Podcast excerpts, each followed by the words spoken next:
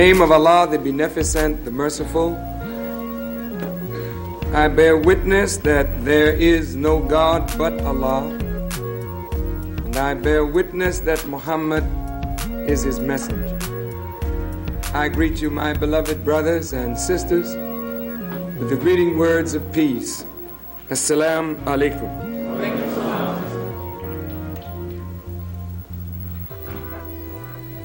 I thank Allah for Brother Khalid Muhammad and the words that he spoke. And I share his prayers that Allah will always keep him, preserve him, protect him, and make him a strong voice for the hurt of our oppressed people and oppressed people around the world. Whenever I hear a man speak like that, and he speaks so easily and so well, you know that a man is born to do what he does well and what he loves to do and I will do everything that I can to help him to realize that that he was doing at six and seven years old, standing preaching at passing automobiles, he will stand and preach to the world by the grace of Allah. I am so thankful to Allah to have this opportunity to talk. Uh, with you again on the triumphant message of the Quran, the message of truth, a message that we received from the Honorable Elijah Muhammad. We bear witness that Prophet Muhammad, peace be upon him,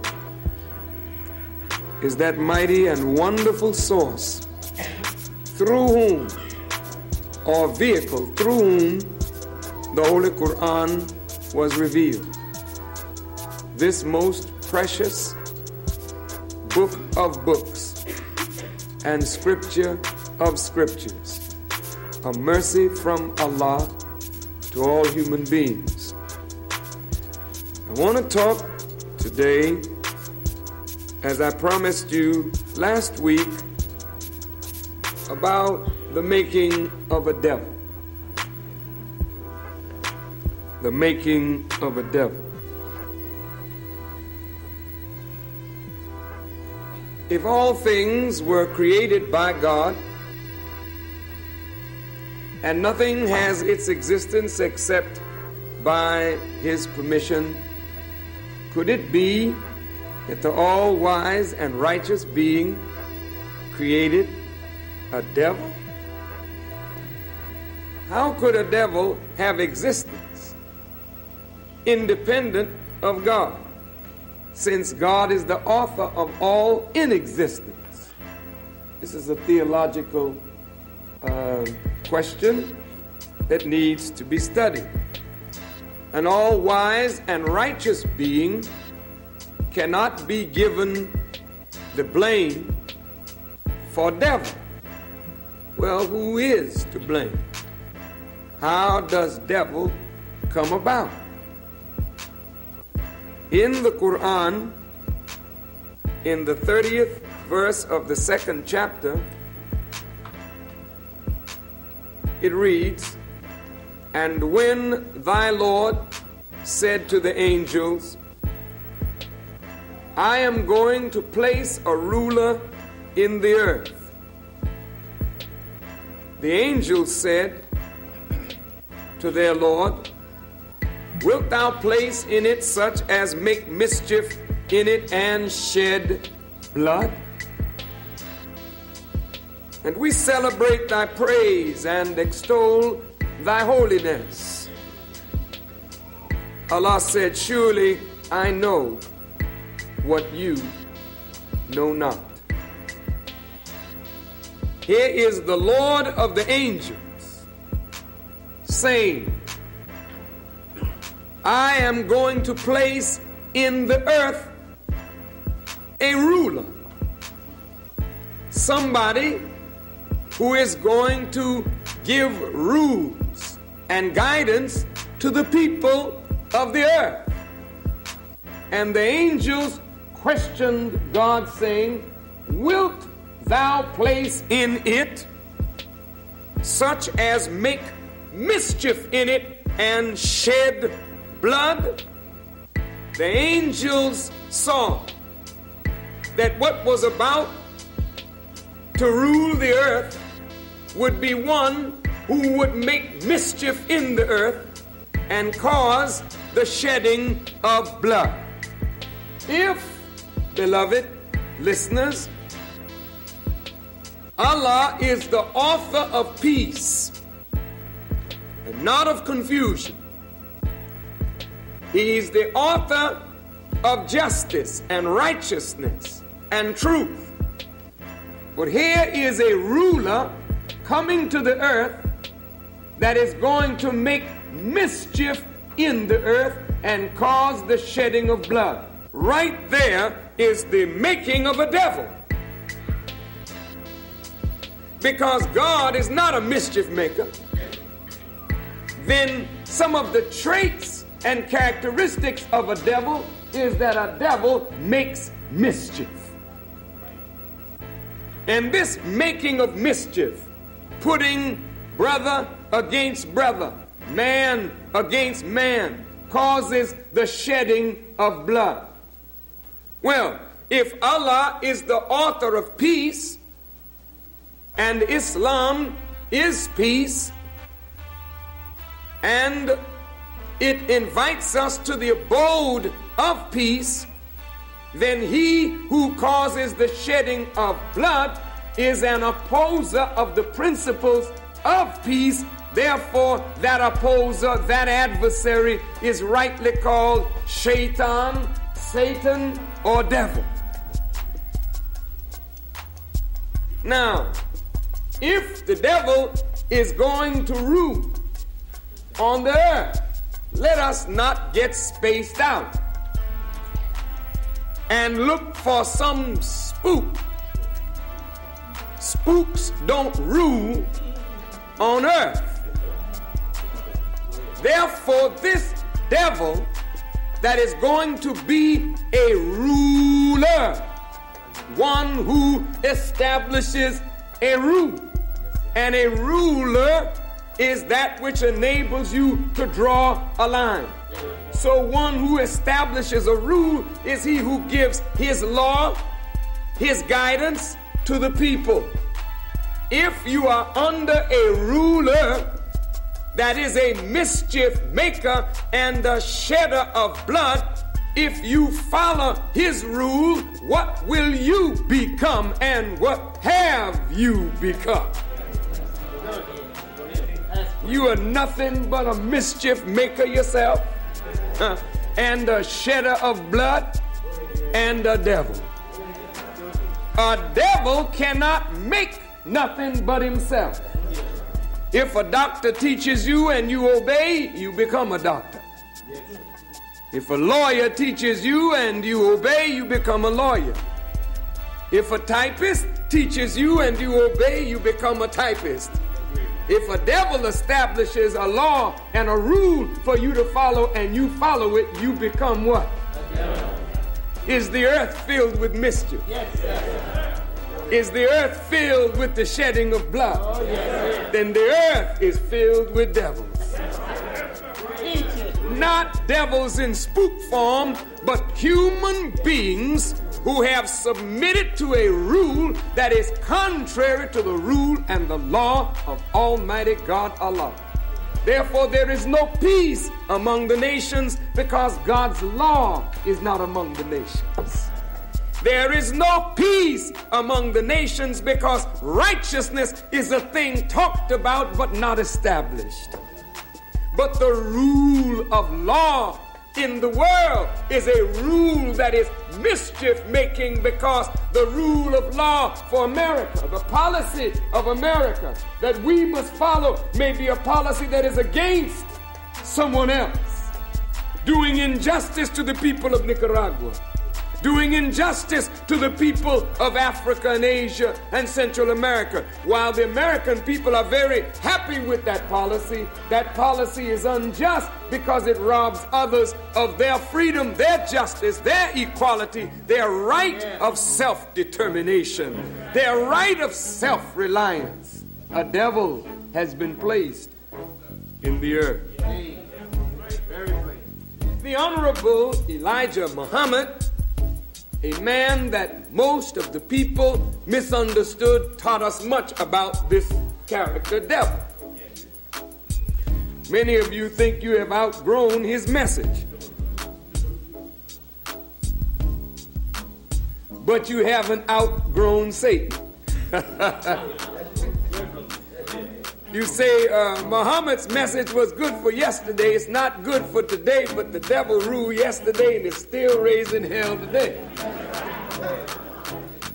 So I don't know about that. I think we need a better understanding of what Elijah Muhammad taught that we misunderstood or misapplied in our infancy of knowledge. But the Honorable Elijah Muhammad taught us, and I'm quoting now for our listening audience, that the Caucasian people are not a natural species of human beings. Wait, wait, wait, wait, wait. Before you call me a racist, I want you to listen. I'm not a racist. I'm a realist and an observer of the behavior of men. This Quran says that Allah made us into tribes and families that we may know one another and not despise one another. It is not a matter of hate, but it is a matter that if we do not know white people, we cannot deal effectively with them. Yes, there are common things that are common to all human beings. But there are things in the Caucasian people that they themselves need to understand that has made them the number one hell raiser on the earth. And this is not a hater saying this, this is your own history written in the blood of the nations of the earth that speaks out against you.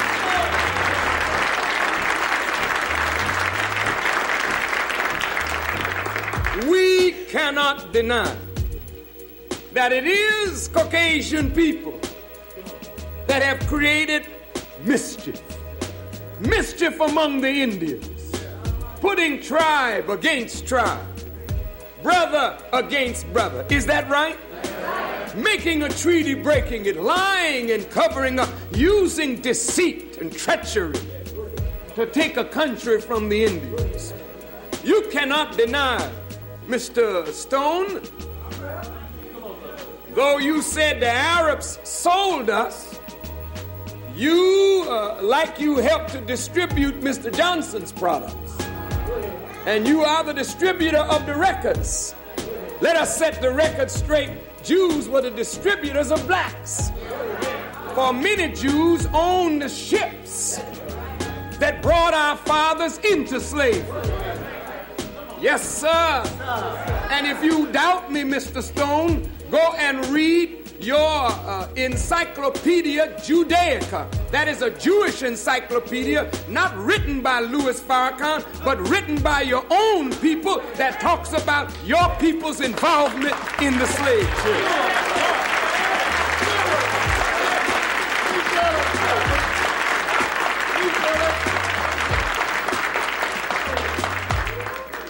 We have had African tribalism and tribal differences and wars among blacks before whites were on the scene. We've had rebellion among blacks before the white man was ever a thought in the mind of his father. We can't put it all on them, but it seems as though they are the focus of evil in the world. to borrow a phrase from Mr. Reagan.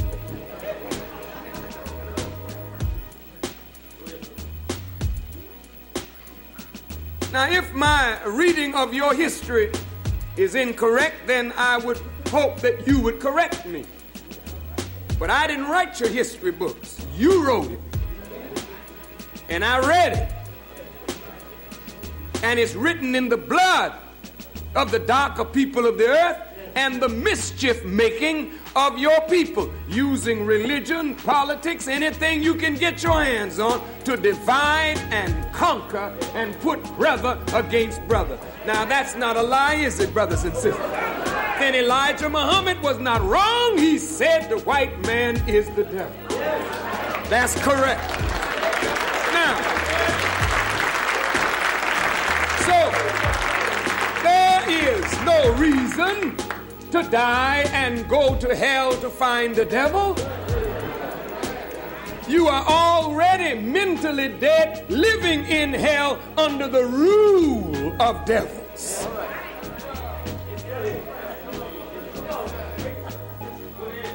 That's just plain and simple.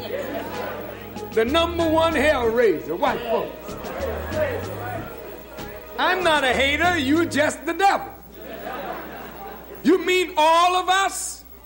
Well, those few that want to do good are so ineffective in the promotion of good till God classifies all of you as that, and you have the burden of proof on yourself to prove that you are not. But you can't prove you're not a devil by us. But it's deeper than that. We have many white people on this earth who are Muslims. Evil, the Quran teaches, is a bad name after faith. You cannot refer to a Muslim as a devil. The two terms are contradictory. No white person who is a Muslim and is trying to live the life of a Muslim can be classified as a devil because he's not a mischief maker. A Muslim is a peacemaker. A Muslim is one who submits his will to do the will of God. And any people of any color that submit their will to do the will of God cannot and must not ever be referred to under that cheap name devil. Hmm. But the book of Revelation says Babylon is fallen, is fallen. Why is Babylon fallen? She has become the habitation of devils. America, America is falling. Why are you falling, America? You have become the habitation of devils. A hole of every foul spirit in a cage for every unclean and hateful bird. America, a house of devils, black and white, red, yellow, and brown. All of them rebelling against the law and the will of God. Some of them putting on holy robes for rebellion. Some of them saying, Hail Mary, full of grace, for rebellion. Some of them bowing down to stone and statues in direct rebellion to what God has ordered. Rebellion in holy robes. Devils calling themselves fathers. Devils calling themselves archbishop. Devils calling themselves holy father. Devils calling themselves imam. Devils calling themselves reverend. Reverend what? Father what? Father of lies and tricks and deceit. How in the hell can you be a representative of God when your congregation remains in a hell of a condition, lying down in filth, evil, and indecency? And, Reverend, you cannot pull them out of it with this weak teaching that you have in the name of Jesus. No.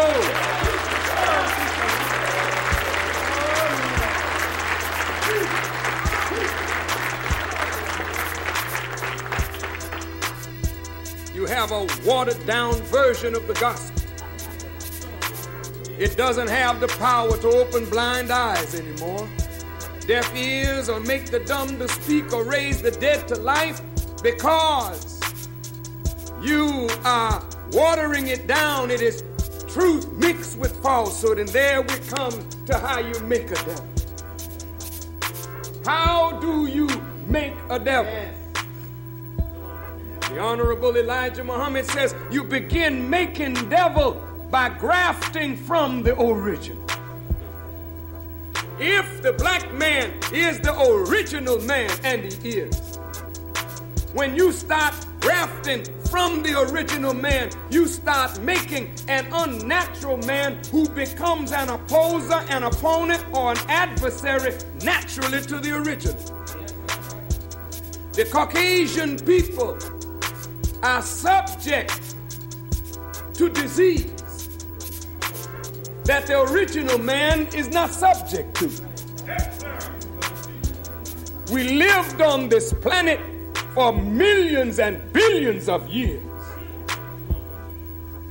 It is only since this unnatural man who refused to follow the way of the original man that we have suffered these kinds of ailments and diseases that are afflicting us. AIDS. This is directly due to your rebellion against God, your sexual promiscuity, your homosexuality, your freakish sexual behavior has gotten you AIDS. Now, some of you are afraid to have sex. You've gone from one extreme now to the other. But see, God has to stop your rebellion by making you afraid of the course that you have traveled by causing you to reap the consequence of your rebellion. AIDS is a consequence of your rebellion. Herpes is a consequence of your rebellion. Gonorrhea and syphilis is a consequence of your rebellion. Cancer and tuberculosis is a consequence of your rebellion. Emphysema and every disease that man is suffering from can be directly traced to his rebellion to the law of Almighty God. Methuselah, according to the Bible, lived 969 years. Why? He was in submission to the law and will of Almighty God. Open the Bible. Look in the book of Genesis. See those men of long life. They didn't live long by rebelling. They lived long by obeying the law of God. So 100 years, as Isaiah the prophet says, in that day a baby will die at 100. You'll be considered a baby if you die at 100. But look at you now. Half of us will never see 100. Some of us will never see 40. Some of us have seen 40 and it looks like we've seen 100. Because we live so contrary to the divine law. Almighty God knew that a rebellious world would come in, a mischief maker and a shedder of blood would be the ruler. And since his rule is contrary to the law of life, his rule is death itself. So, this rule that we have lived under is considered death, and in its wake, it puts man in hell. So, John the Revelator says that that one in the last day would be given a key to end hell and destroy death. Well, the Honorable Elijah Muhammad said to me one day, he said, I'm like a traffic policeman slowing down the traffic to the grave. People just running 90 miles an hour, jumping in the grave. And Elijah Muhammad was there saying, Hold it, slow down. Let me show you how to eat to live. As your Bible teaches you that a man would come and he would give you life and give it to you in more abundance by offering you obedience to divine law. How do you start making a devil? You begin by grafting. Take it up on the metaphysical level. How do you begin making devil? you begin making a devil by adding lies to truth. By taking away from the truth. By mixing up truth with falsehood. Or by hiding the truth while you know. Then you start making an opponent to God. Don't you know, beloved, you act based upon your knowledge? If I tell you, sister, that that brother across the aisle from you has been lying on you, bad mouthing you, talking about you so viciously that none of the others in here want anything to do with you, sister. And if you believed in me, then you would meet that brother and maybe jump on him before you asked him a question. And a fight would have begun because a liar is a murderer. All liars are murderers because when you lie, you murder the truth. And when you murder the truth, you hinder and impede justice. And anyone that hinders and impedes justice is one that murders the social order. Mm-hmm. How do you begin making devil? You start with truth and then you alter it. You graft on it. You add into it. You take away from it. But what would make a man do something like that? What kind of heart and mind must a man have to alter truth? What is the purpose? Don't you know if we have equal knowledge, I can't rule you.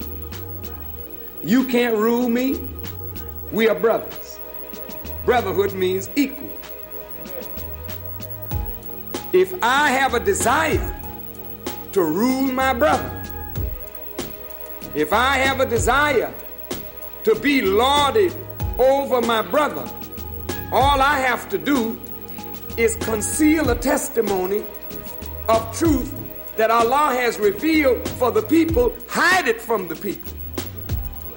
And if I hide the truth from you, I hide the power that enables you to overcome obstacles.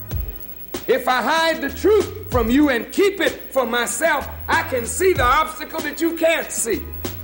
And I'll always get over my obstacle and leave you stumbling in the dark because I want to be over you that means I'm a devil.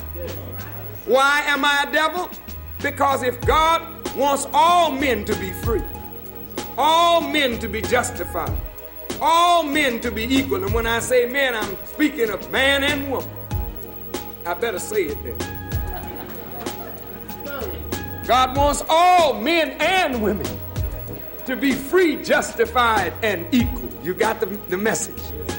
When anyone hinders a testimony from Almighty God from reaching your ears and your heart that would free you from ignorance and allow you to stand up like men and women and evolve to your fullest potential, then that person who hides that testimony is a devil and opposer of God's will for you. America has become a habitation of devils. How can you tell, Farrakhan? Because Jesus said, Go ahead now. Yes. You shall know the truth. Yes, sir. And the truth shall make you free. How come you're not free? You don't know the truth. How come you don't know the truth? Every time a man rose up to tell you the truth, they would kill that man to hinder you from getting the truth.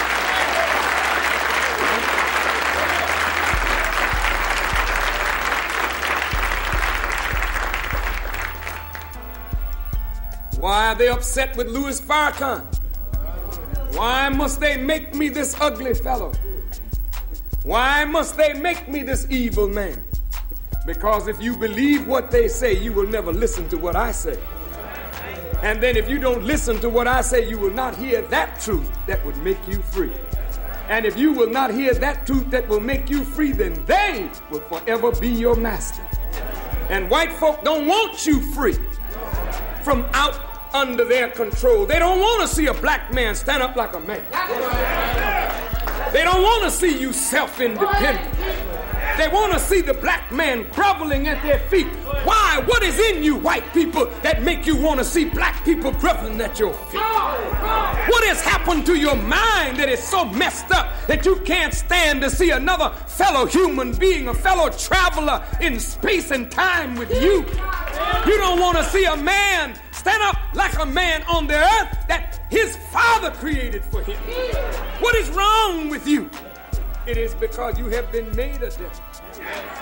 Made a devil because you have been taught a teaching that makes you think you're better.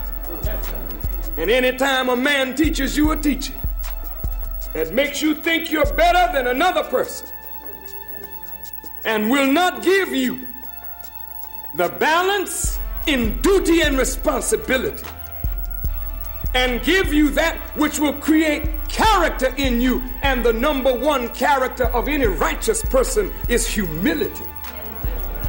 Whenever you begin to think you're better than somebody else, you start coming out of the character of humility. You begin to think more of yourself than you should. Then you are becoming a devil and don't even know it. Oh, yes. I want to talk about the making of the devil today. Because many of you, many of you who are black don't even realize you are being made into devils. Many of you who are Muslims don't even realize you're being made into devils.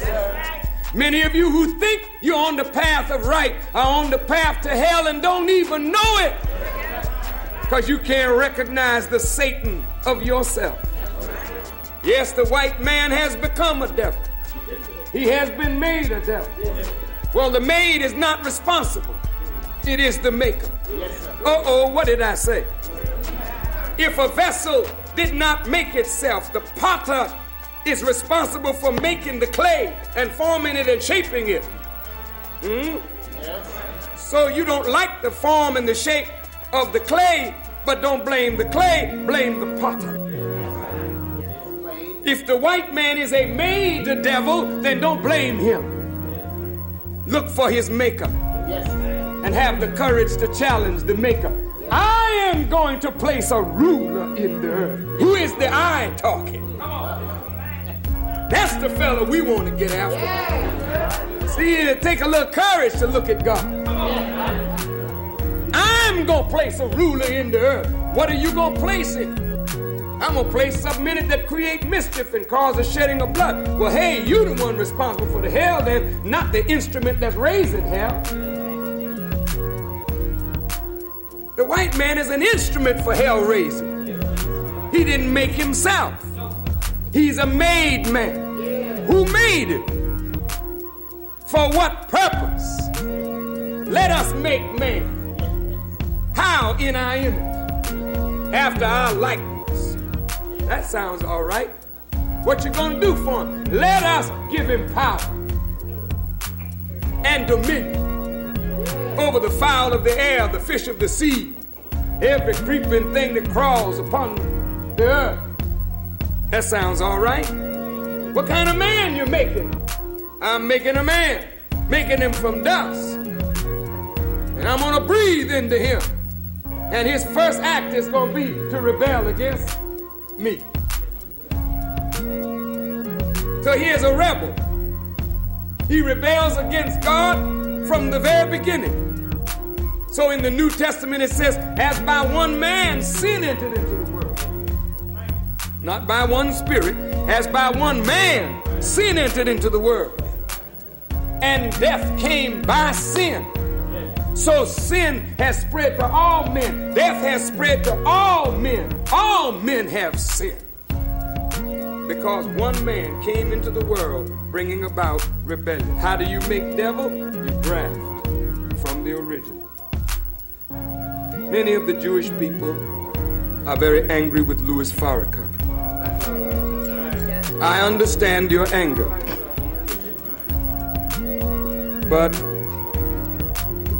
you would just have to be angry. Yes. Yes. Because I'm not going to stop No, sir. saying what I'm saying Go ahead. as long as what I say is the truth. Yes, sir. This Quran, this Quran says that a party from among the Jews heard the Torah, heard it, understood it, then altered it. What did they do? The Quran says they altered a testimony from Almighty God. When you change the word of God, who gives you that authority? By what right do you change a pure word from Almighty God?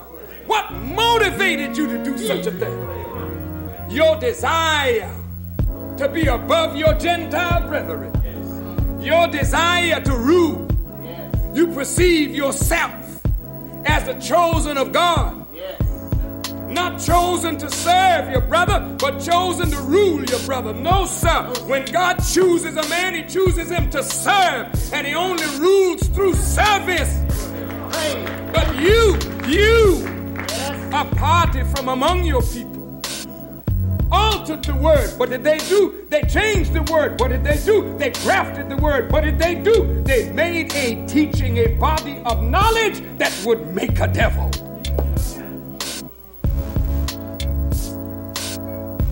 Yakub, crafted devil, skunk of the planet Earth. Yakub, Jacob, the usurper, the supplanter. You knew the birthright was not your own. You took it, put on the garment of the real one to deceive and get a blessing. Hmm. You made a devil. You made a teaching and gave it to the Gentile nations. And now the Gentile nations and the Jews are on their way to hell. And this is why Paul said, We have before proved, not conjecture, not assumption, but we have before proved that both Jews and Gentiles, they are all under sin. They are all in rebellion. He said, There's none that doeth good. No, not one. This is Paul talking. So if Paul is anti-Semitic, then burn your Bible. If Paul don't know what he's talking about, then don't preach the New Testament.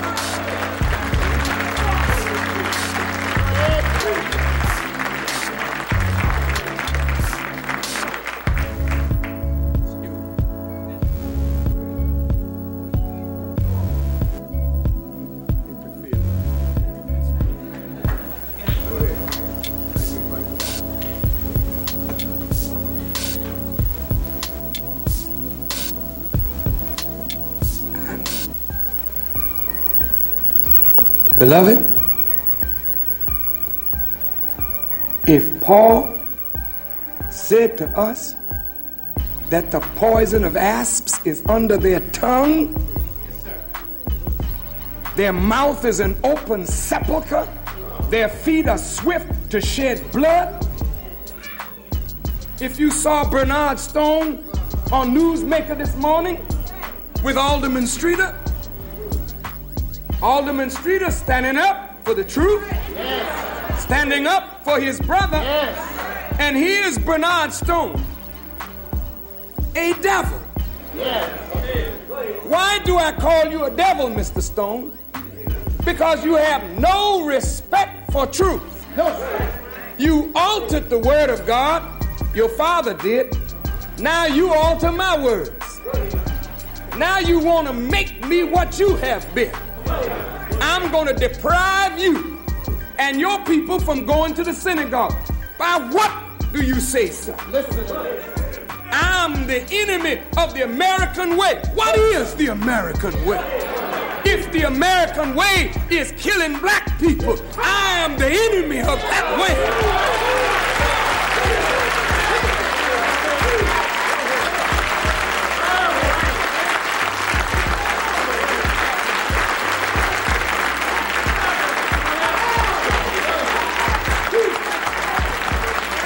If you want to get the tape of today's lecture, call right now 994 5775. That number is 994 5775, but the truth rolls on. Roll We, we got a few more seats in the house left, and if you come on by, I got a few more minutes to roll on. Beloved brothers and sisters, let us go on. Yes. Their mouth is an open sepulchre. That means their throat is a tomb. When Bernard Stone was speaking, his mouth was an absolute tomb. The poison of asps is under his tongue. Him and his boss, Vrdolyak. Devils. How in the hell can the city prosper when devils are running it? People who are against the order of God, mischief makers, liars, thieves, and murderers. How can these devils judge me? You can't judge me. I am here to judge you.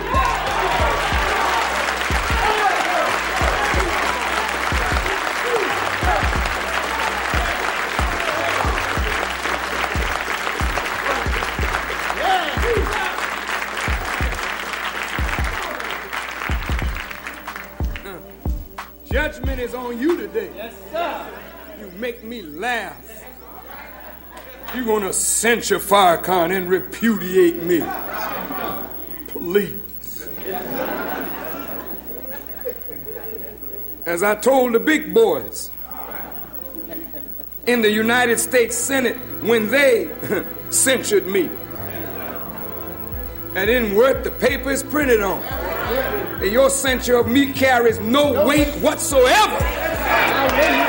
My censure of you carries the weight of God and His Christ and the angels behind it. Take it or let it alone. That's why you can't do nothing with me. But get out of my way. How do you make a devil? You conceal a testimony. The Quran said, Who is more unjust than he who forges a lie against Allah?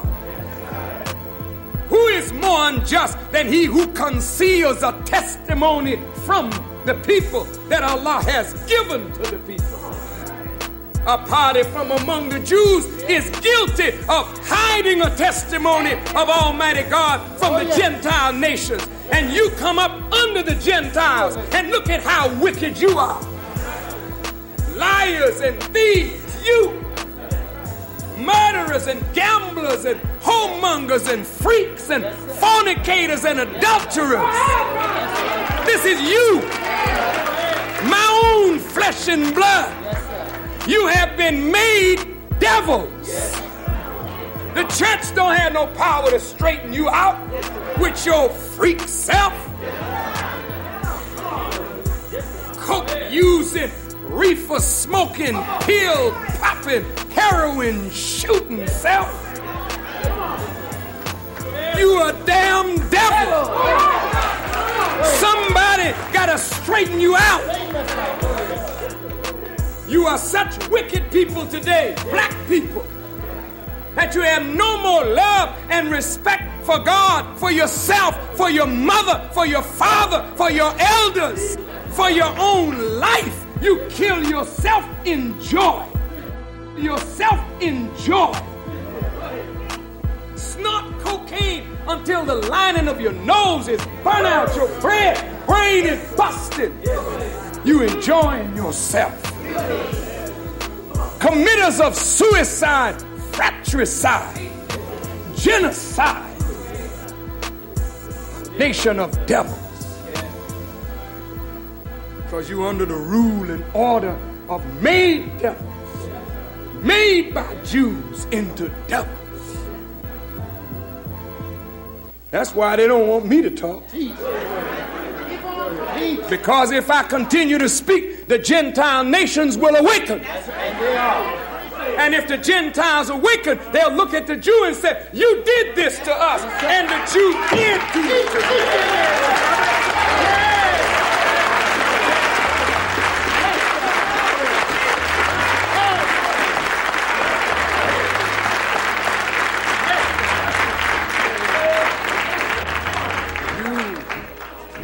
us. beloved Christian brothers and sisters, Jesus bears me witness of the truth of what I am saying. He gives you a parable in the New Testament of the wicked husbandman. I'm sure you know it. That the earth or the vineyard was let out into the hands of some wicked husbandman. A husband, men, a husband is one who is entrusted with the property that does not belong to him, but he's entrusted with the care of it. To take care of something means to deal with it in accord with the nature of it, that it may be preserved and protected and nurtured and fostered in its growth in accord with its nature. When a man becomes the husband of a woman, that is a serious charge. Do you take this man to be your lawfully wedded husband? You say, I do.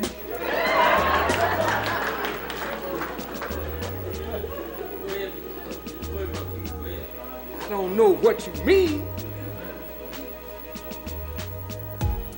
But a few days later, it's over. Man done whooped. Beat up somebody else's property. Stomped on him. See the weeds growing. He don't recognize the weed. The weed is choking out the flower in his garden.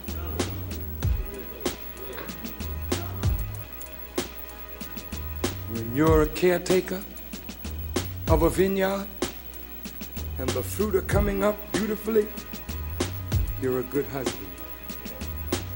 Jesus was talking to the Jews. And he said the, the vineyard is the world. It was let out in the hands of wicked rulers. See, it bears witness to the Quran. I'm going to place in the earth a ruler who's going to create mischief. He's not going to be a good husband. He's going to be a wicked husbandman. You got the message? And every once in a while, the owner of the vineyard would send someone in the vineyard to check on the fruit. And the husbandman would beat some, kill some. Then the heir to the vineyard, he comes in to check on the fruit, and they utterly, I mean, they just slay him. So Jesus asked the Jews, What will the Lord and owner of the vineyard do when he comes? And the Jews answered Jesus, saying, He will utterly slay them. Now, if the Jew has been chosen to serve and has not brought up one righteous fruit to God out of the Gentile nations because he hid the testimony. So Jesus said, What man having a light would hide it under a bushel basket? He's talking to the Jew, man. You got the light. Why the hell don't you let your light so shine before men that they may see your good works and glorify your Father which art in heaven? But you have hidden your light. And the people are blind and stumbling over themselves because you conceal the testimony. So the Gentile nations have been made devils. Who are the great scholars?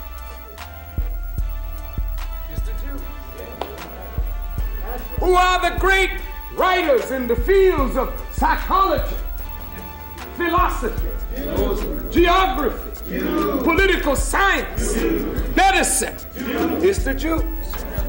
Who are the cultural giants The Jews. Who runs the movie industry? Who runs the publishing house? Who controls the newspaper? The Jews. Who controls the distribution and the manufacturing? Yeah. Who controls the banking? Who controls the Federal Reserve? Who controls and manipulates the government? Yes, sir. And are, are the people right or are the people wrong? Are you right? Are you living right? Are under their rule or are you devils? Look at the mischief that we make now. Let's forget white people. Let's let's leave them alone now. Let's go back to us.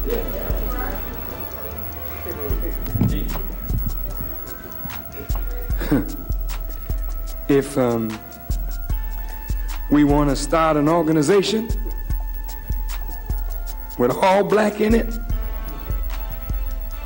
who will bust it up? Us.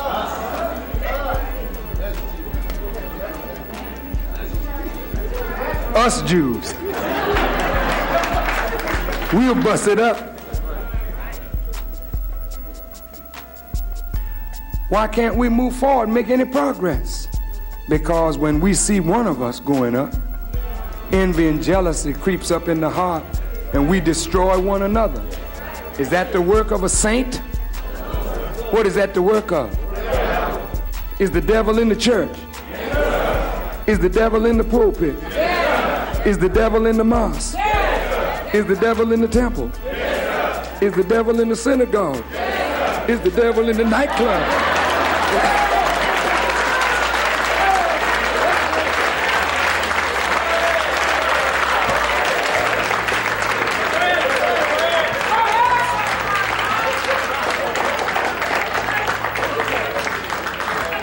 You have to pardon. Y'all have to pardon me, but like my brother, I'm just having fun. What I'm saying, what I'm saying, beloved, the devil's raising hell everywhere. The devil not only in the pulpit, the devil is in you and me. Now, how you gonna recognize this fella? I'm getting into the real serious part of this lecture. All of it was serious, but this is core, core, core serious.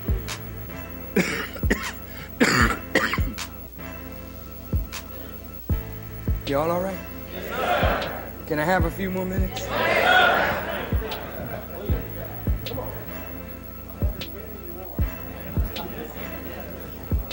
When Allah created Himself, He created Himself according to what the Honorable Elijah Muhammad taught us, and the Quran and Bible bears witness that He's not begotten.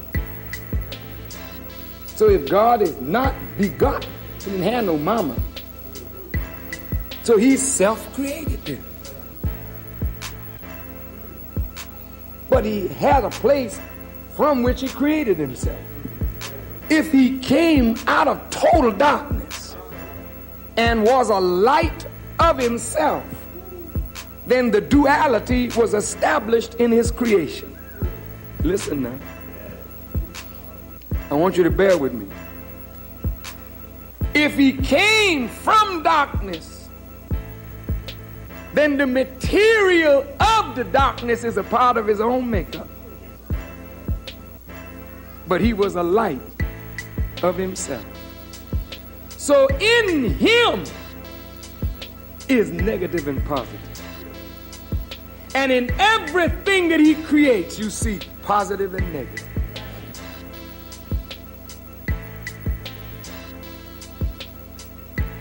Well,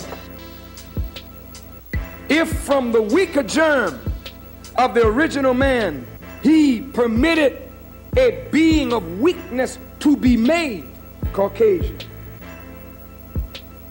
then the Caucasian that you see out here walking on the earth is made from an essence in the original man. So, what you're looking at in him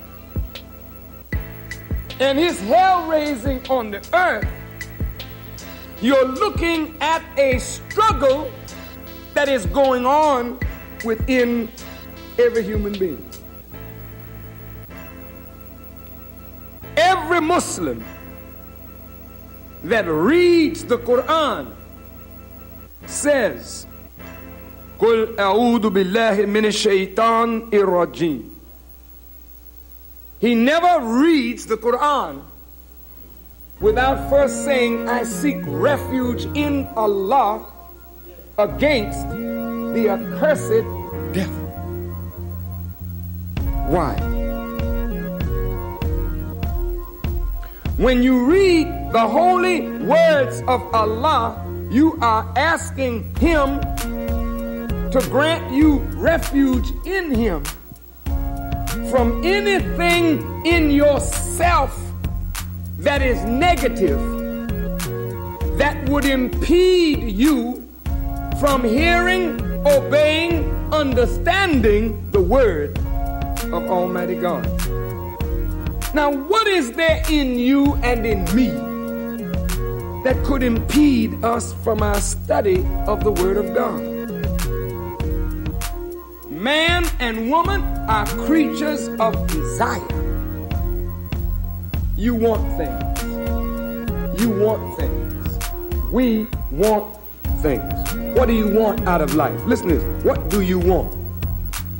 Well, you would say, I want money. Many of you. I want a nice home. I'd like a nice car. Some say I'd like to be famous. Some say I'd like to be powerful. Each of us have desires. Well, now, when you have a desire, which is natural, the next thing is how do you go about attaining your desire? Well, it takes some skill in this world, the acquisition of some skill or knowledge to enable you to attain your desire. If you are not careful, your desire can master you.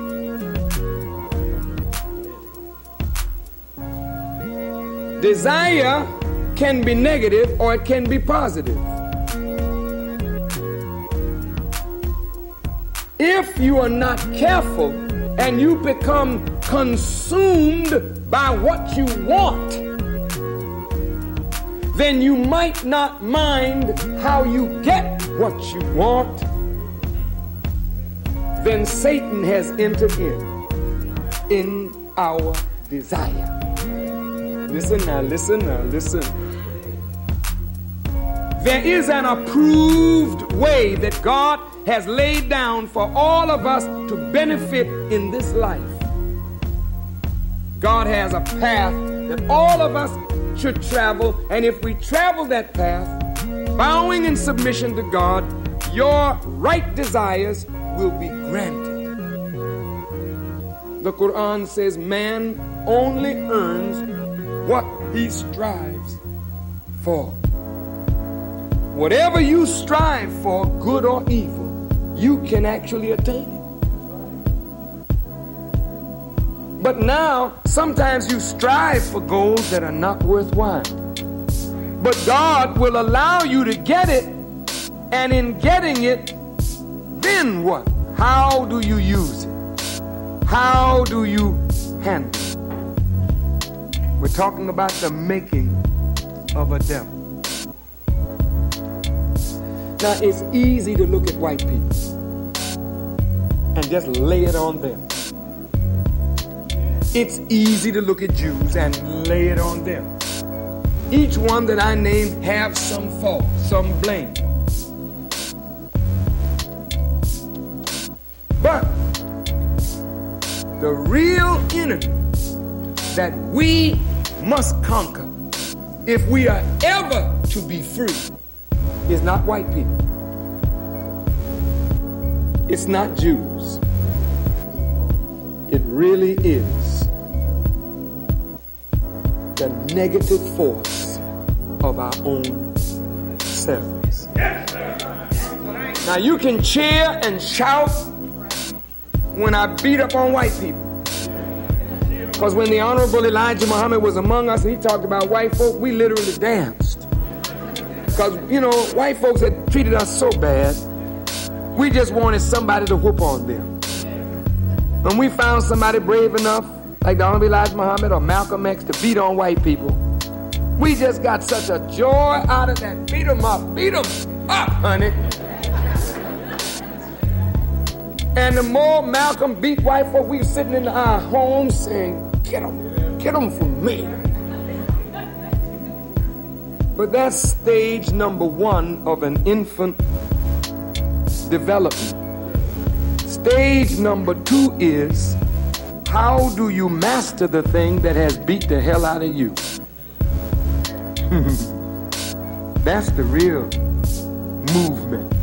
Not recognizing the thing that has beat the hell out of you, but stopping the thing that has beat the hell out of you. And the way he beats you is he uses you to beat yourself. Hear me, beloved. Look,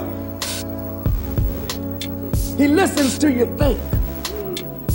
He listens to you. No, I'm sorry. He doesn't listen to you think. But your thoughts manifest in words. When you speak, you're speaking your mind. So he analyzes your words. He analyzes my words. What does Farrakhan want? It's in his words.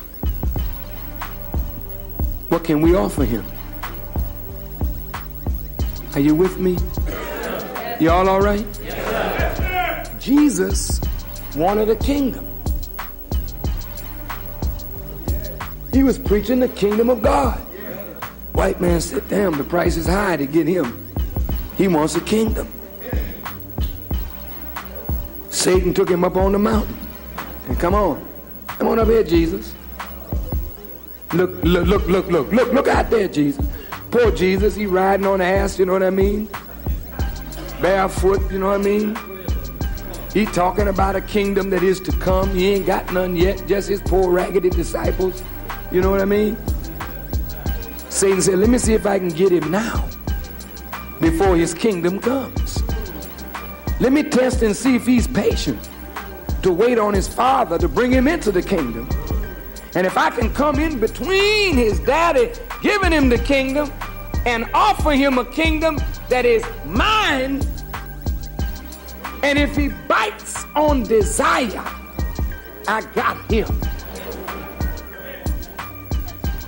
So does Satan come up and say, Oh, that's what you want?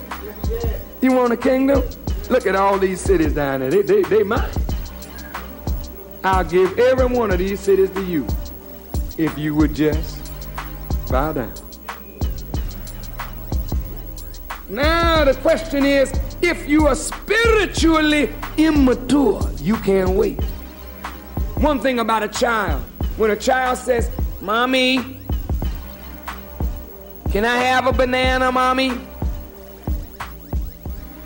Mother's busy doing something. She said, Yes, honey, in just a minute.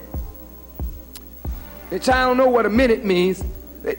Mommy, I want that banana now. You got a fresh one on your hand huh? No, a child not fresh. Child don't know what you mean a minute from now. When a child wants something, it wants it right now. Gratification, right now. And you don't like me if you don't give it to me right now. If you don't give it to me right now, damn it, I'll pitch a tantrum and I'll upset the house. I'll scream to the top of my lungs. I'll mess up everything. Ascars is a spiritual, he's a, a little child. Well, when we are maturing, you're grown up now, all of you. But there are things that you want, you want, I want, that don't come like that. There are things that we want that are the fruit of a process. And in order to get the fruit of our desire, we have to remain in the process and have patience and suffer as we work toward our goal. But if you're impatient, you just walk out and say, I'm through with it, later for it. Then, in that moment, Satan can say to you, Here's the thing that you've been looking for. Now, here's the champion, Alderman Streeter. Yeah, that's right. And Miss Dorothy Tillman, our alderman from the third ward. How are you, alderman? Good to see you. Now,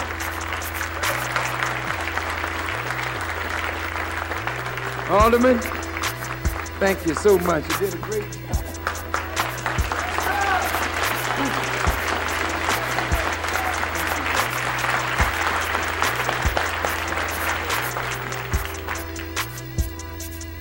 Now, are you with me thus far?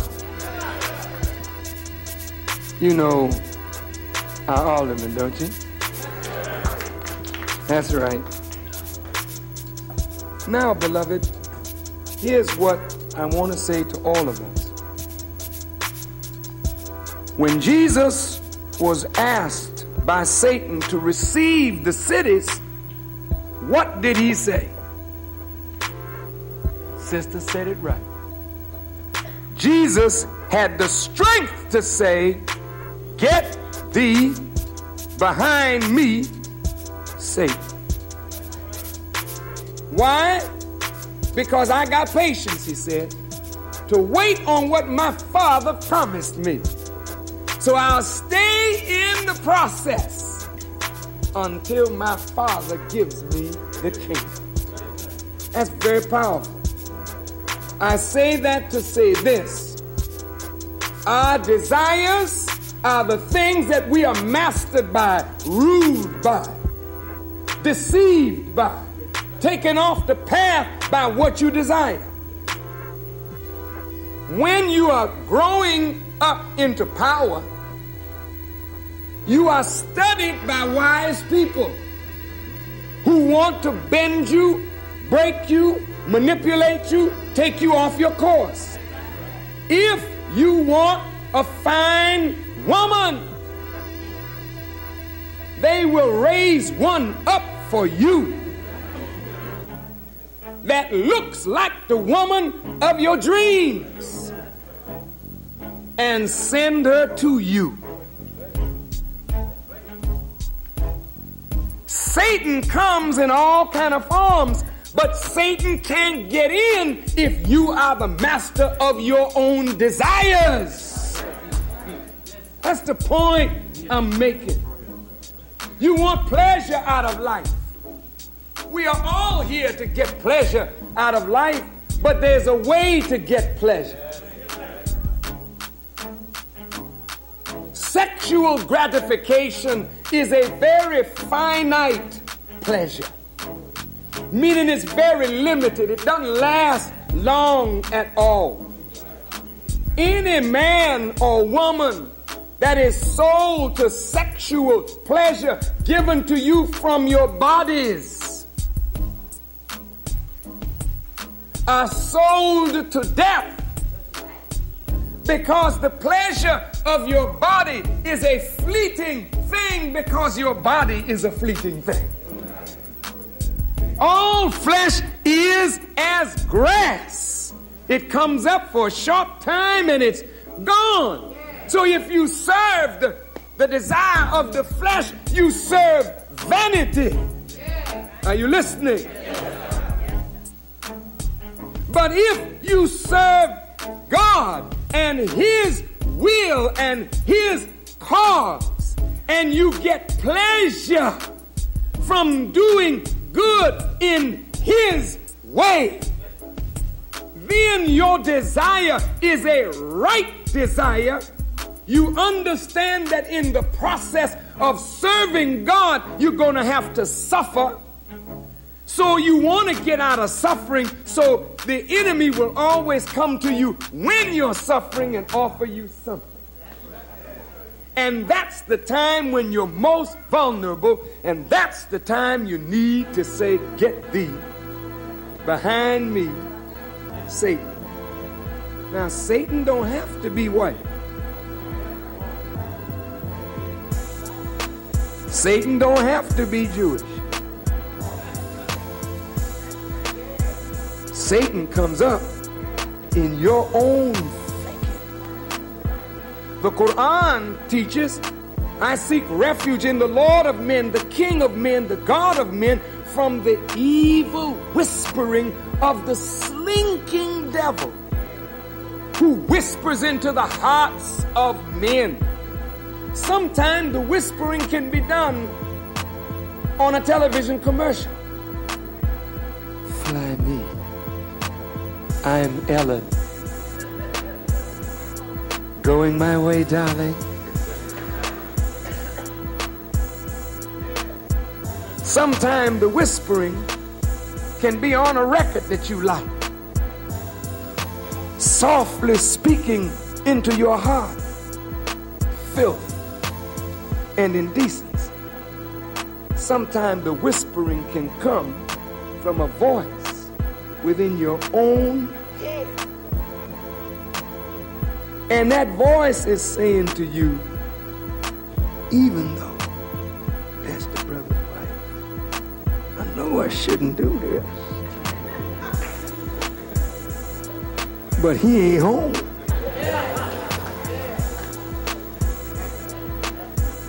And that's a whispering, man. It's a whispering, sister.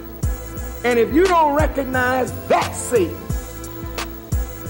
you can recognize the evil of white folks on the world scene. You can recognize the evil of Jews in their manipulation of blacks. That's fine. But if you cannot recognize the evil of the whispering that comes within your own self, then you are open to be taken over by the outside manipulators because you have not walked your post in a perfect manner.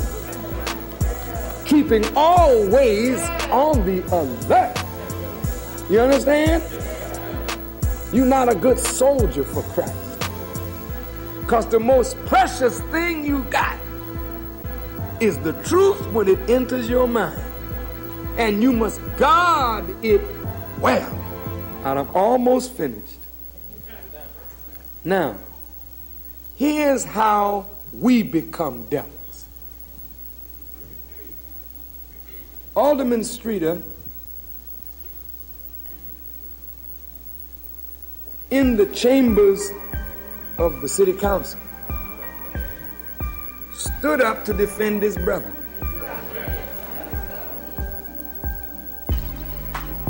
Bernard Stone stood up to defend falsehood.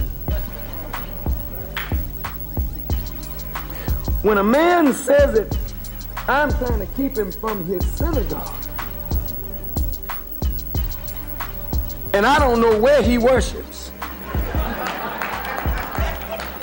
if he worships.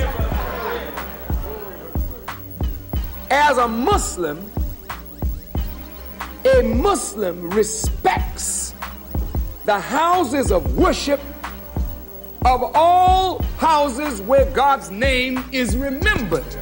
According to our book, there would never be a Muslim painting on a synagogue, and a Muslim should stop anyone who is defiling or desecrating a house where God's name is remembered.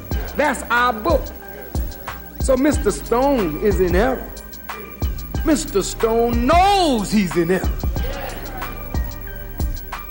Brother had the courage to challenge him. See?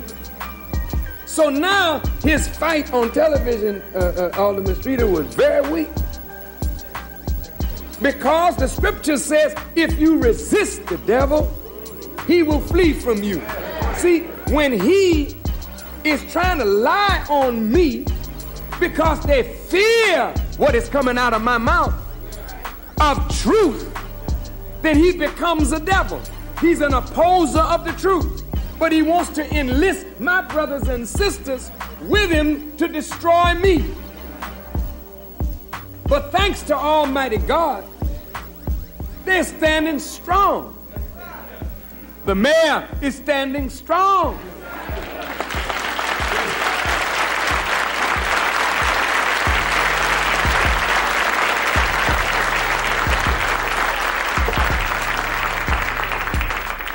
Now, I'm to make a few closing points on this idea of making a devil. We must now stop the growth of devilishment among ourselves. You will agree with me that we have become little devils. Some of us getting to be big devils.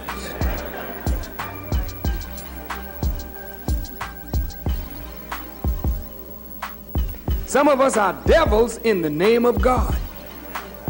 That's, that's really terrible. Now, how do we stop this? Look, if God exalts sister or brother, how do you feel about sister being the older woman of the third War won it by the people's vote.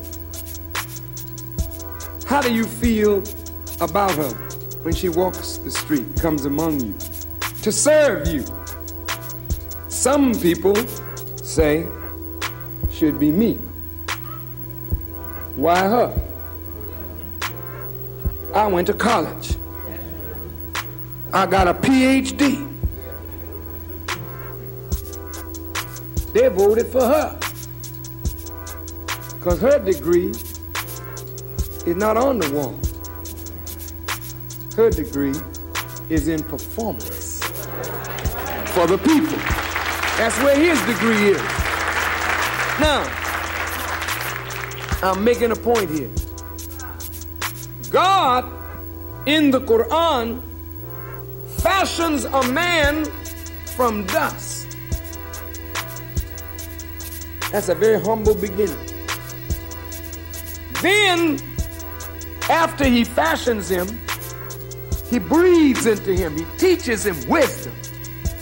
Then he says to all the angels, Bow down to this man that I've made. All the angels bowed except Iblis.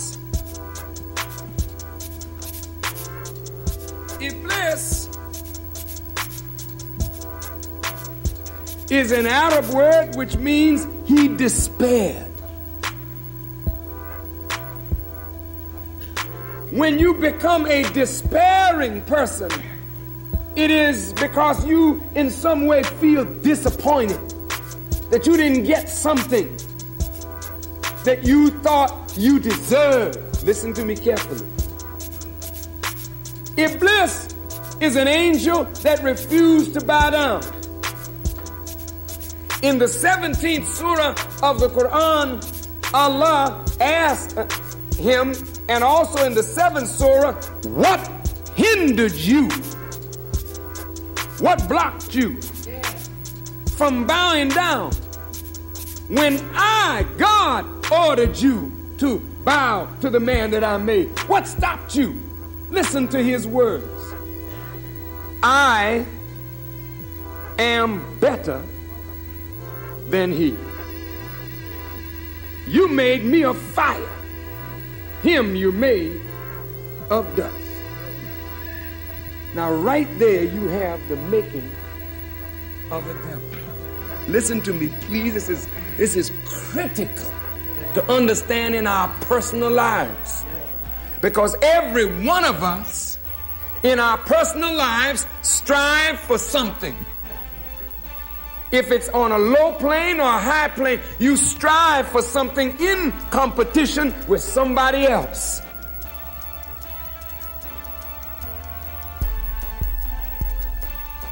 If you don't get what you strive for, somebody else gets the prize, you despair. And in that feeling of despair, that is when you can become a devil. Because when you despair, now you start talking to yourself. Something inside, ain't nobody talking to you. That's you talking to you. Now here's what you saying to you. I don't know why he got that. He don't know what I know.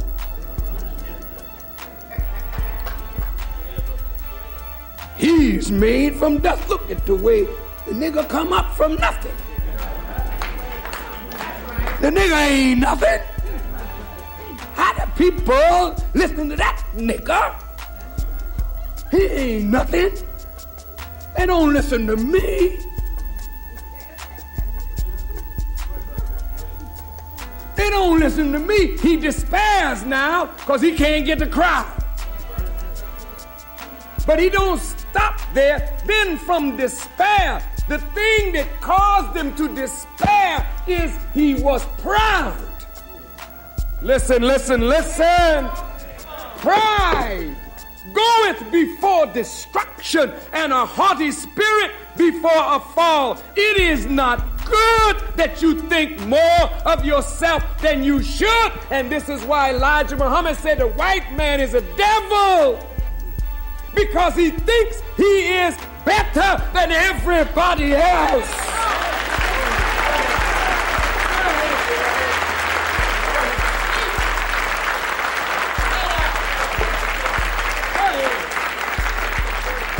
He's not a devil because he's white. He's a devil because in his mind he thinks his whiteness makes him better than a black man, a brown man, a red man, a yellow man. Or a rich man thinks he's better because he got more money in his pocket. When did money produce character? I wear a diamond on my finger. That don't make me better to the man that don't have nothing on. This is fool stuff. The fool says, look at it. Oh, oh. Nigga got that big diamond on. Look at that suit the nigga got. You didn't expect me to come out here naked, did you? If I came out tattered and torn, you'd say, I wish that nigga would get some clothes on. Representing the truth looking like a bum. He should be ashamed of himself.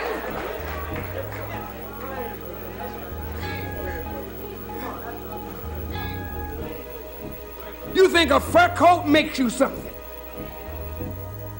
I have a nice car there. That car don't add to me. Not to me.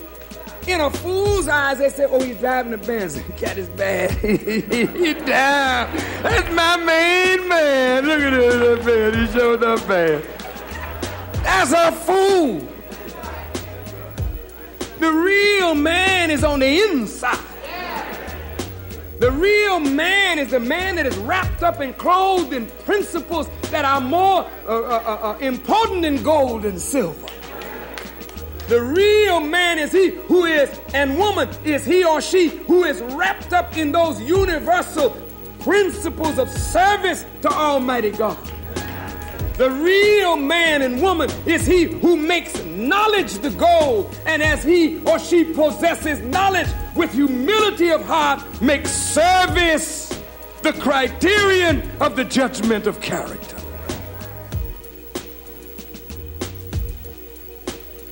How do you make a devil?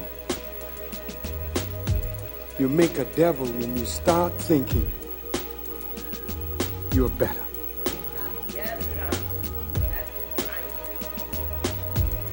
Can you play ball?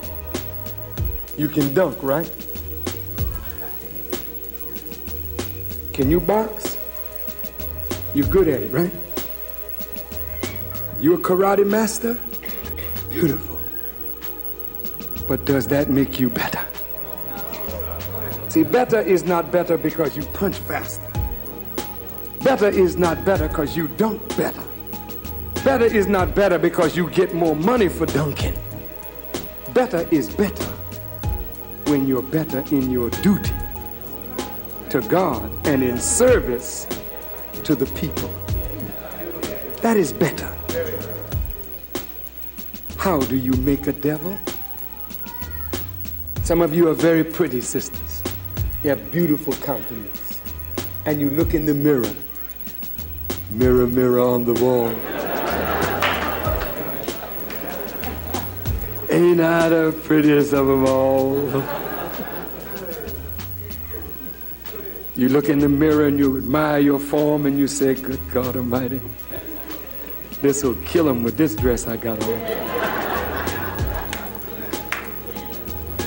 Here come a devil. yeah, that's a devil coming. You think you so pretty now. You think you so fine now. You're going to tempt now to break up somebody's house just to show you got power. So you come stomping in your high heel. Go on and prance.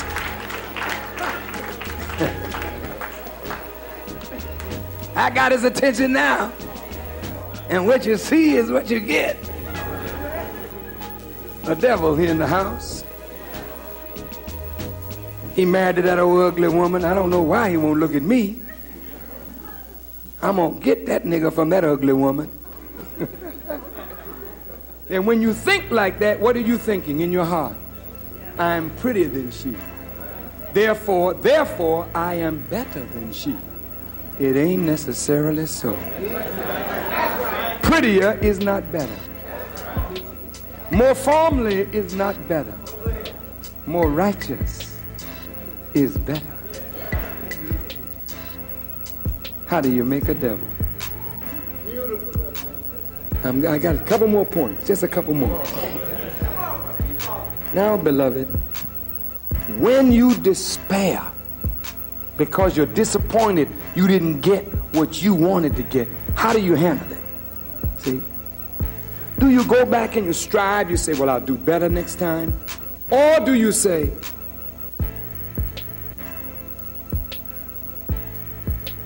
hmm, he got what belonged to me. So now I'll work to get it. I'll undermine it.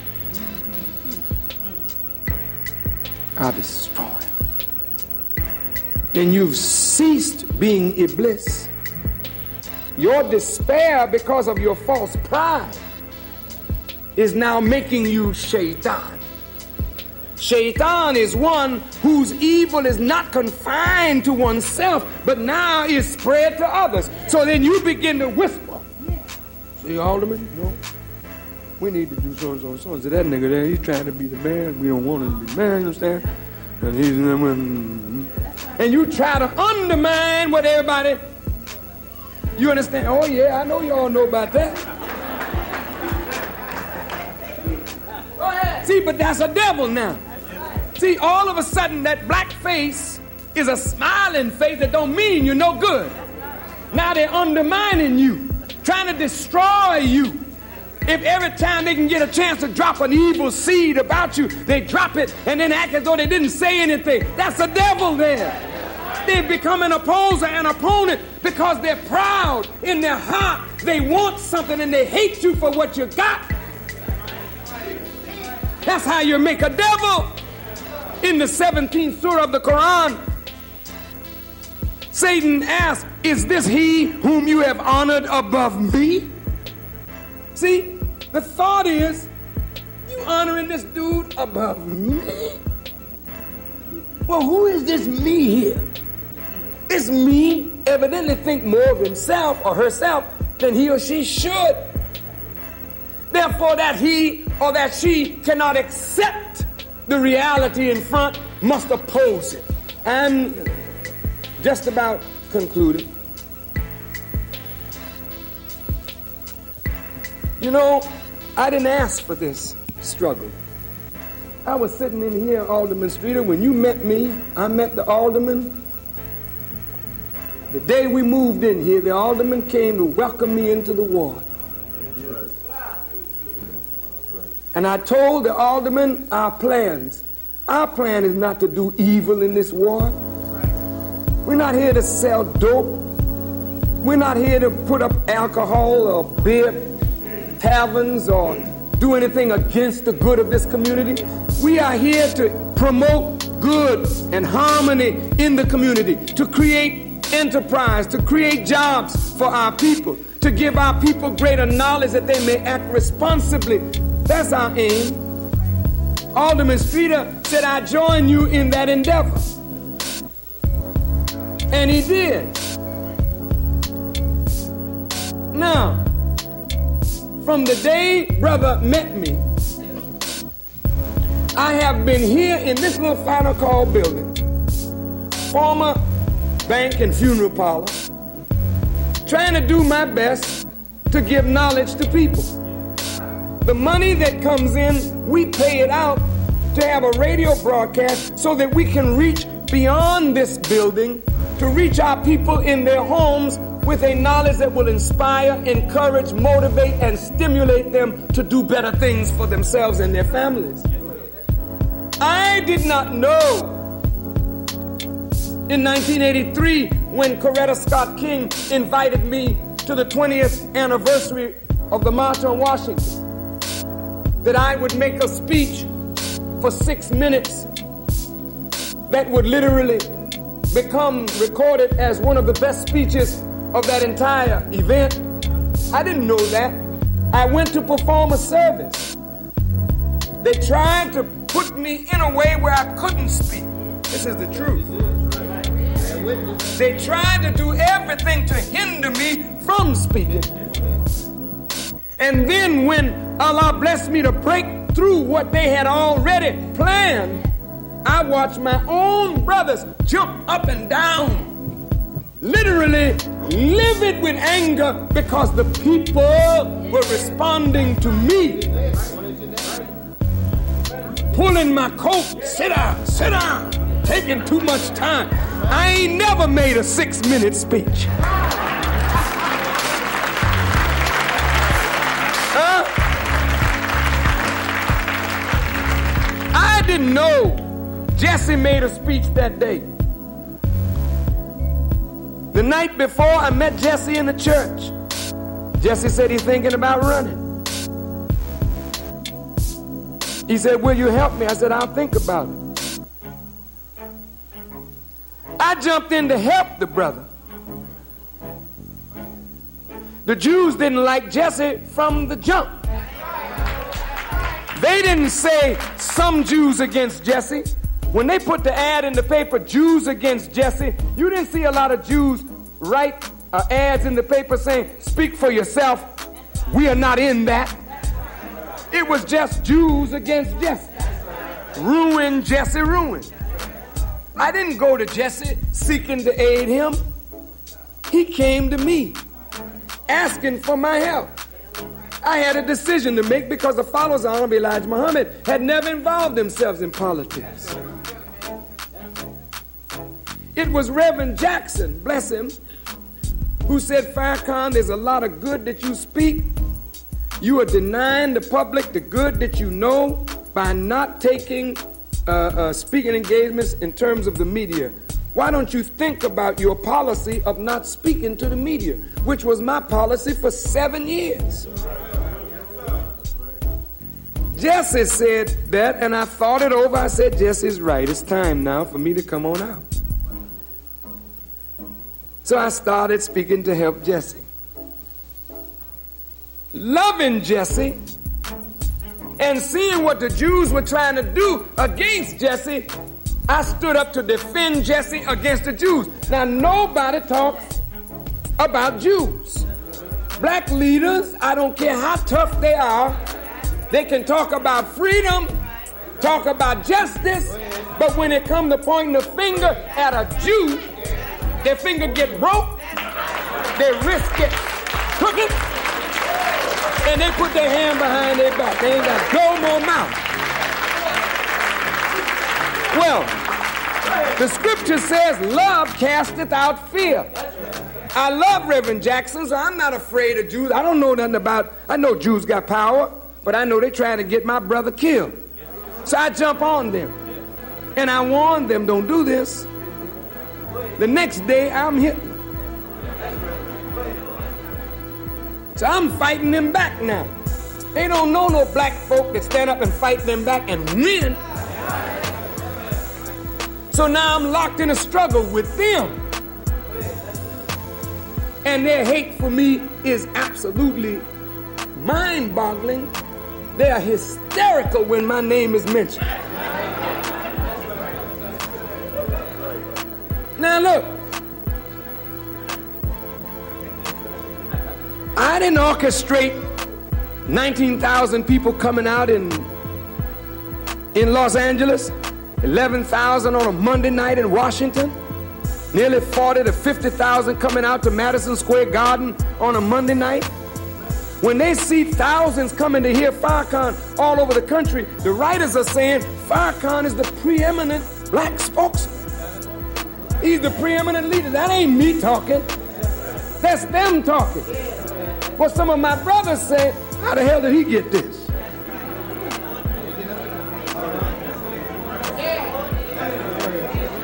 That nigga don't know no more than me. In fact, he ain't got no degree. How that nigga command all these people? Well, what's, what are you upset about? You upset because that's your desire? And you cannot accomplish your desire? And God is giving it to a brother that you don't think nothing of? Then you're asking God, who is this that you honor above me?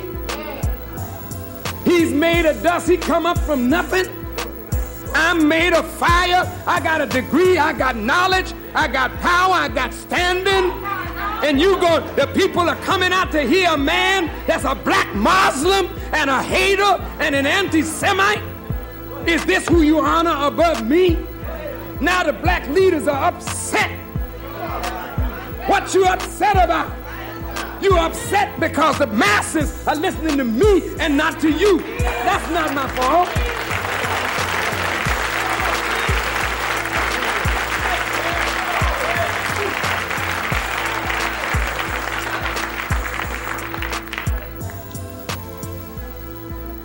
They, uh, they said, Farrakhan, maybe what you're saying, maybe what you're saying is truth, but it's not expedient. It's not necessary. It's not timely. In other words, Farrakhan, you should stop talking about the Jews. I mean, they've come to me and said this to me. And I said, straight up, I said, Reverend, I said, all I'm saying is written in your Bible. I said, if you don't want to preach the gospel, I will. I said, you all are hypocrites. That's what Jesus charged them with being, hypocrites. See? You all know I'm telling the truth, but you don't want me to tell it on the mountain. You want me to tell it in secret where nobody can hear it. So when I go on the mountain and tell the truth, white folks come to Streeter and put pressure on him, lean on him. He visited us. The Jews came to him and said, Alderman Streeter, you go down there anymore. We're not giving you this donation. He said, get thee behind me, Satan. Very important.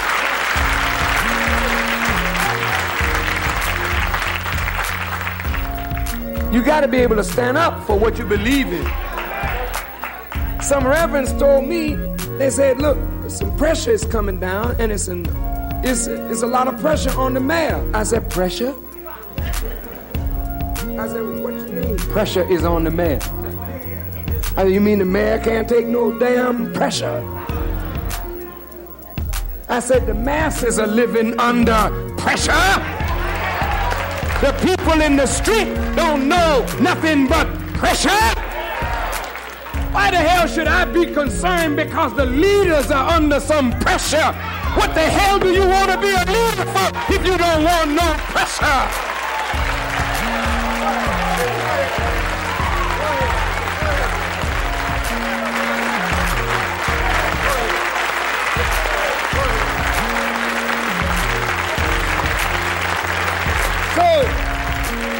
I say this with no disrespect. Pressure was put on Alderman Streeter. Alderman Streeter stood up. He's loved more today in his ward and among the wards of black people in Chicago than the other aldermen who would not take a stand. You can't be no punk and serve people today. You can't be equivocating. You can't straddle no fence. You can't be on this side today, and when it's warm, jump on that side tomorrow. We ain't playing no damn hopscotch. This is freedom.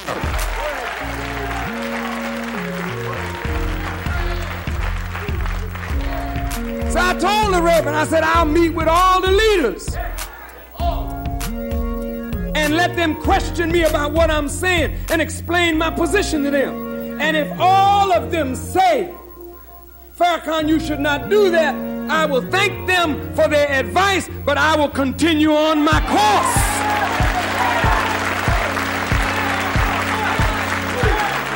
I said, I said, I want to prove to you, Reverend, that the God you preach on Sunday is real. And he's with Louis Farrakhan. You all don't believe it but I do. And I will prove to you that He's able. That even though I walk in the valley of the shadow of death, I don't fear no evil.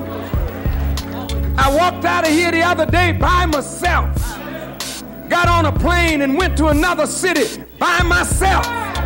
Didn't tell nobody I was coming, just got there by myself.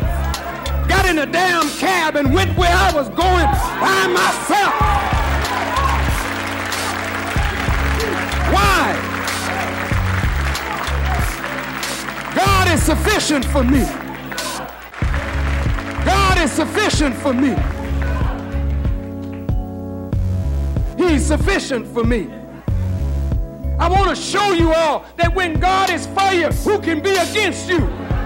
You say it, but now is the time to be tested on the word of God.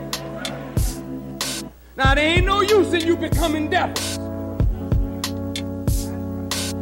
If it's my time to shine in the light of God, then that don't mean it's my time every day. Let me do what I can do in this time. And don't be envious or jealous and say, why ain't it me? Thank God it's somebody. Thank God that somebody has been made. I am a made man. I am not the potter, I am the clay. But a mighty potter has made me. And if it were not for my father, the Honorable Elijah Muhammad, if it were not for the way that man trained me and whipped me when I didn't even think I deserved it, he would beat on me sit me down and scold me in the presence of others to see if I would rebel against him. Sometimes he would whoop me so bad till I would go from him in Chicago and sit by the seaside in New York and cry because I couldn't understand what he was doing to me, why he was doing it to me. He would praise me in the presence of my brothers to incite envy in their hearts against me. Then he would direct their envy against me and see how I acted. My teacher, Elijah Muhammad. See, this is why I can't take no credit for nothing because I'm a made man, and a made man can't take no credit. It's the maker that he have to give the credit to. And the maker is Almighty God, Allah, but he gave me a teacher. Look, I say this with the deepest of humility. Malcolm was my friend, my brother. I loved him like a father, and I was to him like a son. I learned much from Malcolm. I studied him like this brother studies me. I walked like Malcolm. I tried to talk like Malcolm because Malcolm was the baddest thing I had ever seen. But Malcolm had a teacher who was my teacher, but Malcolm was closer to me than the teacher in terms of proximity. Malcolm was supposed to be the heir apparent to take over when Elijah would no longer be among us. Everyone called him the second in command. What do you mean, take over? Do you know what it means to sit in a hot seat?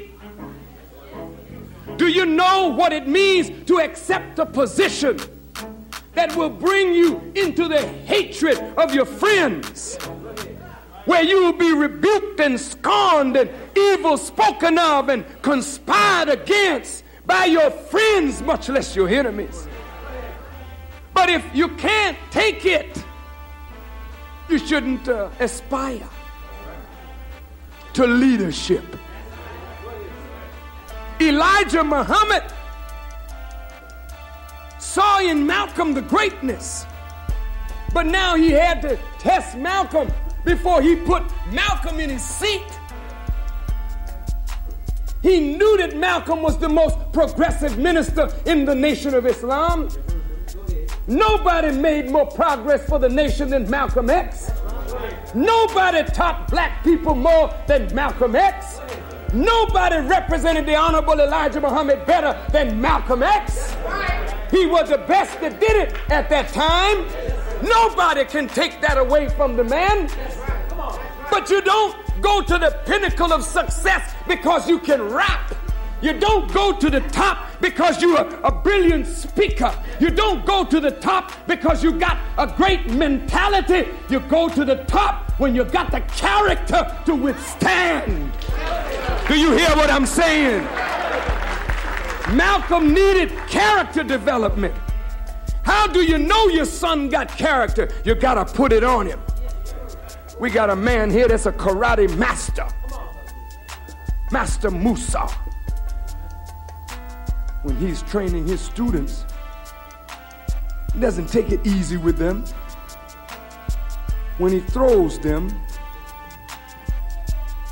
and he puts them to the threshold of pain, he makes them do this. When they hit themselves like that, that means the pain is great, man. Let me go. Why are you putting them through pain? Because when they get out in the real battlefield, there's gonna be some pain out there. And you ain't gonna be able to pat your side and say, let me go. So every day you increase your threshold of pain. You gotta be able to take pain in order to make it in this world. You can't take pain, you crack up. Do you hear what I'm saying? Do you understand what I am saying? All praise is due to Allah. Malcolm, the preeminent spokesman people were jealous of him, envious of him. Not I. I adored him because he was helping my leader and teacher, the man I love. But those who wanted what Malcolm had, Elijah Muhammad fanned the flames of their jealousy and directed it toward Malcolm and sit back like a scientist and see how Malcolm acted. Finally, Malcolm couldn't take it anymore. He Said, I'm leaving. Sit me down at the height of my career simply because I made a statement of, of truth, chickens coming home to roost. Wasn't that he made the statement and the statement was wrong? His leader had told him not to do that because Kennedy had been assassinated, the people were in an uproar. Don't put yourself in a position to be killed. Keep your mouth. Save your behind. There's a time when a wise man speaking, is a time to be silent. Malcolm misunderstood what his teacher was doing to him and for him. And he turned on his teacher. So help me, God, I'm telling you what I know because the Honorable Elijah Muhammad, after Malcolm, brought me right up the same way. And as he brought me up as his national spokesman, I was getting fame for speaking his word. People began to admire me, but the Honorable Elijah Muhammad was watching. He want to see is the character in the boy. So he started praising me, then fanning the flames of jealousy. Sick him, sick him. It's an internal thing. You don't know what the hell is going on. You don't see this on the outside. This is an inside thing. That's why the scripture says Lucifer was in heaven. He wasn't on earth. The devil ain't made on earth. The devil is made in heaven. It's only in the upper regions of knowledge that you can become a devil. An ignorant man just is a weak and wicked thing, hurting himself. But the biggest devils, they are made from up high. And that's why Paul said, we war not against flesh and blood, but against principalities and powers and spiritual wickedness that is in high places. Do you hear what I'm saying? Lucifer was in heaven. Then he became a devil and was cast out. You got it? There's a whole lot. I ain't got time to talk on that, but I just want to make a point. My point is that one day I was about to crack. I had had it up to here, and I believed that Elijah Muhammad was behind all the hell that I was catching, and I was working hard for that man. I was denying my family for that man and he was signaling, you know, things that people were just kicking my butt all over the country inside the house. So I got to the point one day where I said, to hell with it, I'm going to have it out with him and them at the table. Because I'm the kind of man you don't push me. Which you learning and white folks are learning. One thing about Farrakhan, boy, when you get me to a certain point, I will kick your butt. You hear me? I don't give a damn. If you 99,000 feet tall, I'll be 99,000 feet in your rump. If you push me to that point, you don't look like nothing to me. America looked like punk stuff to me because she pushed me to that point. I don't back down. No, no, no. Not when I get to that point. Well, I have gotten to that point in the nation. So I'm ready to challenge the Honorable Elijah Muhammad and all his staff because they was whooping my butt and I didn't like it and I was innocent. Children are a mess when they act up, you know. So I brought it up at the table. I said, Dear Apostle, there's a whole lot of envy and jealousy at this table coming from your laborers. The messengers looked at me, got a stern look, and said, Brother, seek refuge in Allah from the envier when he envies. Then he got up and walked out of the room. I'm sitting at the table seething, boiling, burning. Because I want to fight, you know what I mean? And he walked out. I wanted him to see me knock out all his staff, you know what I mean? Showdown. He came back in about maybe five minutes later. I'm sitting at the table boiling. He sat down, calm, and he looked at me, and I want you to hear his words. He said, Brother, whenever you're going to put a piece of board in the corner of a building to uphold the weight of the building, you have to put a lot of pressure on that board. But if that board breaks, you throw it away and you get you another one. Now, look, what I later learned was Malcolm was to be the corner of a building. You can't be no cornerstone of no building and be no pump. You can't have no weak back. You got to be able to stand the weight that's coming down on that corner. So I'm not going to put a stone in the corner that's not a tried stone. I got to try the stone. You hear me, Masons? A tried stone. You say, I've been tried. What is it, doctor? And willing to be tried again. My father tried Malcolm, and Malcolm broke. And he told me, he said, if you break, in words, I have to throw you away and get another board.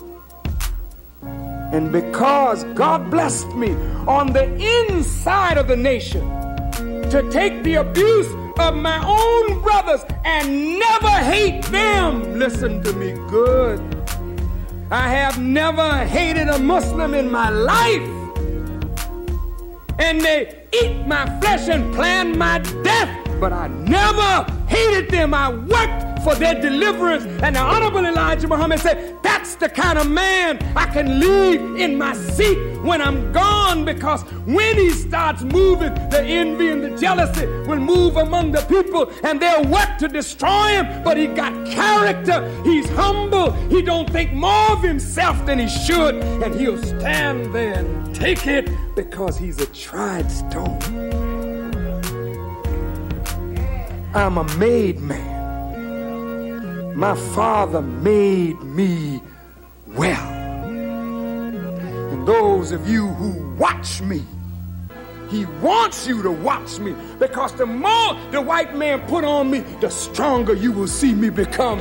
And the stronger you see me become, you have to understand then that the potter that made the clay put it in the fire and then cooled it in the water and put it back in the fire and shaped it until he got it where he wanted. Now he said, I'm gone now. I'll leave it here among the people and see what they do. And what the white man has done thus far is punk stuff. But how many of you could take this man talking about you from one end of the country and one end of the world every day, every hour? Open up a newspaper and they're cussing you out. You don't even know where, who that man is that they're talking about because you see him every day in the mirror and you don't see that. How many of you can take that kind of criticism? Have your own brothers turn on your plan against you and you not become vindictive and destroy them. Malcolm was vindictive. And the way you can show that Malcolm was vindictive is when he thought his teacher was against him, he turned on his teacher. See, that's a spirit of vindictiveness. Well, if your teacher brought you out of prison, raised you up, taught you when you knew nothing, put you before the world, and made a giant out of you, no matter what you thought of him, walk away if you have to, but don't turn on the master that taught you. Don't turn on the teacher that made you.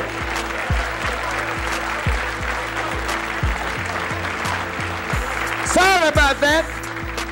He didn't have the character. Warith Deen Muhammad, every chance he get, he eats me alive. Farrakhan don't even answer him. It's like a man breaking wind in a hurricane. Before you smell it, it's gone. Sorry about that, man. That's a little, it's a little vile, I know. I learned that from Akbar. No, I'm not gonna put that on you, Akbar.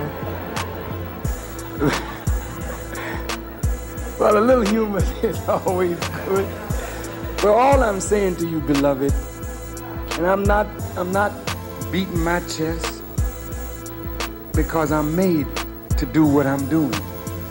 I say I thank God for the strength of Alderman Streeter.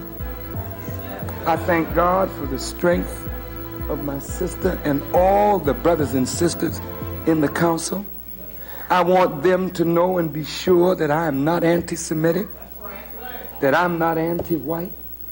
I would do nothing to hurt a white person except to tell the truth. And the truth hurts the guilty. I don't teach none of these that are with me to go do harm to no white person, to go beat up Jews. I don't talk that foolishness. Just letting you know what they do to manipulate you, but they manipulate you from weakness within yourself. So let's not make a devil. I tell you, if you really want to withstand all of this, I'm telling you, brothers and sisters, acquire the spirit of humility. You know what humility is? It ain't acting humble. It ain't bowing when it ain't necessary to bow. Being humble is a state of mind where you don't think more of yourself than you should. I don't see myself as better than any of you. That's the truth. And that's why when I shake your hand, you tell me I'm honored to meet you. I say it right back to you. I say, brother, I'm honored to meet you. And I'm not jiving because I know who I'm meeting when I meet you. I'm meeting a unique creature of the God that never was before and never will be again. It's really a pleasure for me to meet you and to shake your hand because I'm shaking hands with God when I shake hands with his creatures. Do you hear what I'm saying? When you think a lot of yourself and you don't get what you want, you despair and you become evil. I have never despaired because whatever God wants for me, I know I'll get it. And whatever God wants for me, no man can take it from me. I put my trust in Him. I say this to all of you who listen. Keep your desires under check. Think about what you think. The Satan that you must gain mastery of is within your own mind. Never feel that you are do something and didn't get it. Whatever you are due, there's one bigger than all of us who grants us what is due. And when that one starts pouring his blessings on you, no man can withhold it. And when he withholds it, no man can give it. And the Quran says Allah straitens the means of subsistence for whom he pleases and he amplifies it for whom he pleases. But when he straitens your means of subsistence, that's a trial for you. How will you act when you don't have the money that you want? Will you steal? See? If somebody else gets it and you don't get it, will you become envious? Will you despair? Will you become a devil? Only way you can become a devil is because you're proud. I deserve more than what I'm getting, and I don't have it. Allah knows what you deserve, and He will give it to you in His own season. Think and let us stop making devils and let us start making gods. Next week's subject, same time, same station. The making of a God. How do you make God? All, all right? Thank you for listening. May Allah bless you as I greet you in peace. Assalamu alaikum.